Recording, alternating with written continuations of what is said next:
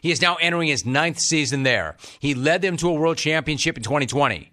He has won seven NL West divisional titles, including the last two years, three National League pennants, the 2016 National League Manager of the Year, and as a player, he played 10 years in the bigs with the Guardians, Dodgers, Red Sox, Padres, Giants. Of course, he won a World Series as a player with the Red Sox. I am talking about Dave Roberts. Dave, my guy, spring is upon us. How you feeling, Dave? Oh, Romy, man, it's good to be back uh, on with you, catch up, and uh, yeah. so, spring training is uh, off and running, and we got a little bit of a weeks a head start uh, on everyone. Uh, we're going to be going to Seoul, uh, South Korea, to play the Padres for two exhibition games. So. Uh, excited about that, and I, and obviously the Dodgers had a huge uh, off season, and so it's been quite the uh, the buzz here in Glendale, Arizona. You're way ahead of me, brother. I know it. I'm going to ask you about all those things. Let me backtrack for one thing, Dave. I love chopping it up with you, but especially in February, which has become a tradition of sorts. A year ago, you told us about your trip to London and enjoying martinis across the pond. It does not get any better than that, or does it? How was your off season, and what did you get into this time around? So uh, you know what's funny is I didn't jump the pond this past winter. Uh, stayed uh, stayed uh, in in uh, in our country. Went to a did a nice trip at Blackberry Farm, a place with my wife and a good buddy of mine, a college roommate of mine from UCLA, and um, stayed local. Played a lot of golf. Um, and uh, you know where I was around because it had to be because uh, there was a lot of courting and recruiting going on uh, this winter. So ultimately, it was a fantastic winter, and obviously for for myself, for Dodger fans, it was a lot longer. Uh, than we're used to. So uh, let's make it a much shorter offseason this coming year 2024. Dave Roberts joining us. I know exactly what you mean by that. I think that's kind of funny. There was some courting going on. Hey Dave, remember when the media asked you about Shohei and you you actually answered the question and everybody freaked out? And I'm like, what the hell was the guy supposed to do? What did, looking back on that, it's comedic now. Did it feel funny in the moment? What did you make of that whole thing? You know what? I, I just sort of live in a world of common sense. And for us to, for anyone to think that we weren't meeting or all these other teams weren't meeting them makes complete is complete nonsense. And um, you know, I think that it was manifested from a writer who said this that if something was leaked uh, or talked about, then it was going to kill the deal. Which actually, in talking to Shohei, that was that couldn't be further from the truth. And so uh, he landed where he was supposed to be, where he wanted to be. And uh, us as the Dodgers, we couldn't be uh, happier and more excited. And to watch him on the day to day, Romy, it's something really, really special. I think that's tremendous. You live in a world of common sense. It's harder and harder to find that world, but I agree with you, Dave. Dave Roberts joining us. So, what is that like to see him day to day? I mean, there's taking a big swing or two, and then there's what the Dodgers did in the offseason, starting with the signing of Shohei. What's the early experience been like for you seeing him work and do and get his work in? So, I, I never obviously got to see Michael, um, got to see Kobe or uh, Tiger up close and personal. But everything I've heard from these guys is, you know, their everything they do is so intentional and with a purpose. And you know, getting yourselves in uncomfortable spots and outworking everyone, and then you take that with the talent, and it just makes these guys, you know, the greatest of all time at their craft. And and I think that, uh, and obviously you can put Brady in that category too. So watching Shohei in this short sample you know, the eight paces every single time he starts his flip work or short toss in the batting cage, the the tee being the exact same height, the tee being one inch in front of home plate every day, the same amount of swings. The precision is unbelievable, and then you start to appreciate, you know, why and how this guy is so talented. And even in his first live BP yesterday, you know, homers to dead center field. So, uh, you know, the great ones are great.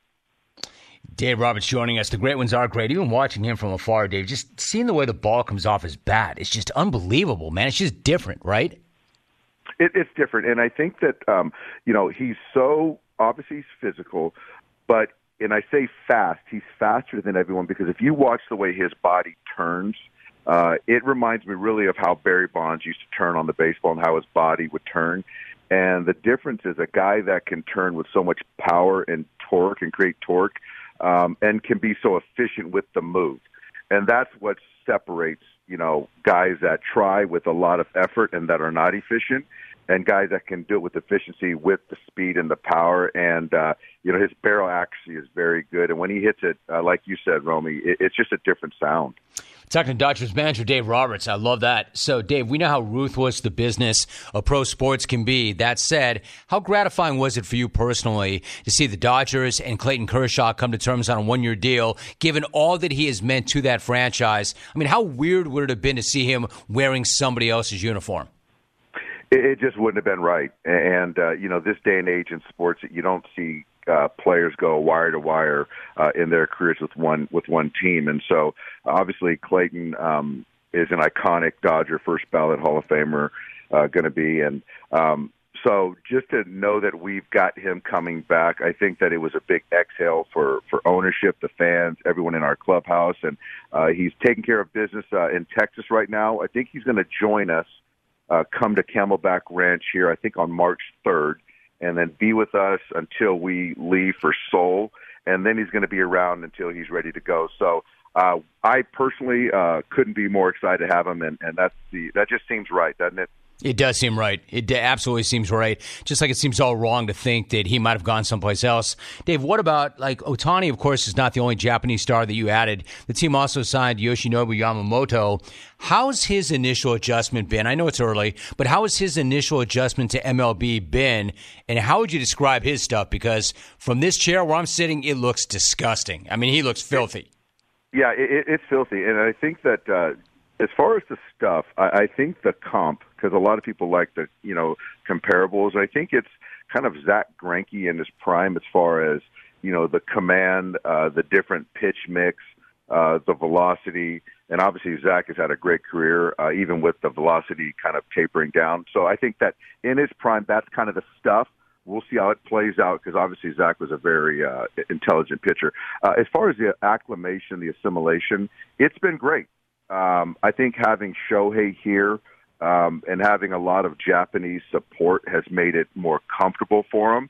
And Yoshi's done a great job of trying to embrace the language, you know. So every day he's trying to learn different phrases, and um, he's very uh, joyful. Um, I think he has a certain different personality personality than Shohei.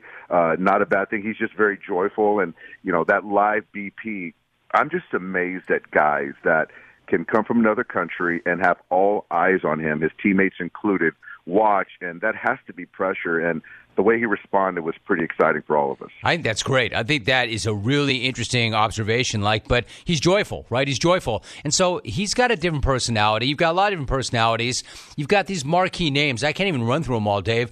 But there's so much talent on that team, but having played the game and having managed the game as long as you have, you know, talent does not guarantee anything. Not to dust off some super old cliche, but if they're leaving the clubhouse in 25 different cabs, that's not a good thing, and they're probably not playing in October. In other words, chemistry matters. What is the early overall vibe and dynamic like surrounding the team? I think the early dynamic vibe is uh, hunger um, focus.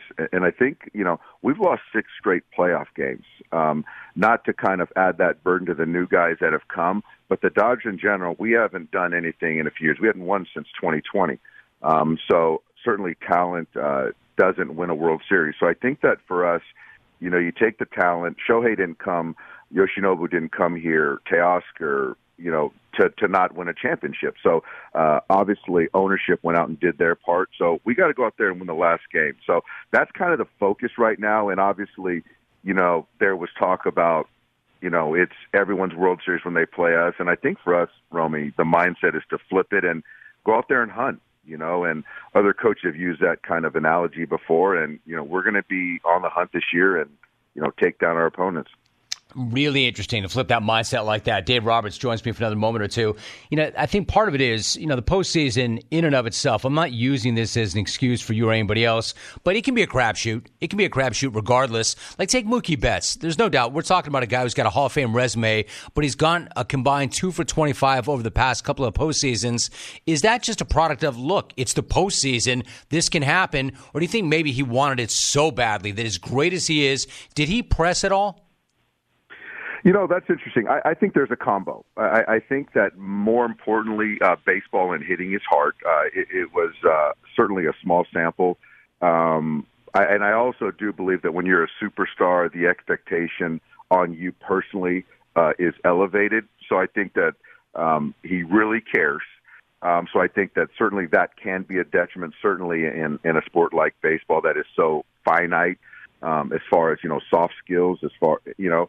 Um, so I think there's a little bit of that. Um, so, I, but also it, it's it's all of us. You know, I think that we still got to pitch well, and we still got to hit well. We still got to defend. And I think baseball, and like you said, not to make any excuse, but it is a crapshoot. And I think that you know, the season is 162. It's a longer sample. Uh, but when you're playing in a short series, it's a team that's hot. And you see that every single year. Uh, that's what kind of uh, makes us keep coming back for more. But, uh, you know, we're going to do our best uh, this year to be that last team and get hot at the right time. I mean, isn't that one of the biggest questions, Dave, of all sports? Like, you want to peak at the right time, but you can't force that, right? You can't just decide, all right, now is the time to peak. But then again, it looked like the Chiefs did when they won the Super Bowl. Like, it looked like they flipped the switch in the postseason because the postseason Chiefs were a very different team than the regular season Chiefs. I mean, do you buy that? Can you flip the switch? I, I don't. I, I do believe that uh, Andy Reid and his staff, and you know, you got Patrick uh, running things. That you know, the last couple of years, you know, they start off slow and then they just sort of start ramping it up. And you know, you keep a team like that in a game, and they're going to find ways to make plays. So, um, I, I wish I could say you could flip the switch because if that was the case, then we would have flipped the switch the last couple of years. So, yeah, right. Um, you know, we're going to keep trying uh, and uh, keep preparing. But uh, yeah, that flipping of the switch, I just have a hard time believing that. I, I don't buy it. I, I, don't think you can. I think the Chiefs somehow did, but I, I, don't think generally you can. I think uh, either they did, Dave, or they have Patrick Mahomes. There's that, right? That's he, right. He's the manager of the Dodgers, entering his ninth year, and it's going to be a really fascinating year for LA. They've had an enormous offseason, but the regular season and then obviously the postseason are what matter most. Dave, appreciate you, appreciate the friendship, appreciate our February tradition. Great to get caught up, my guy. I'll talk to you really soon.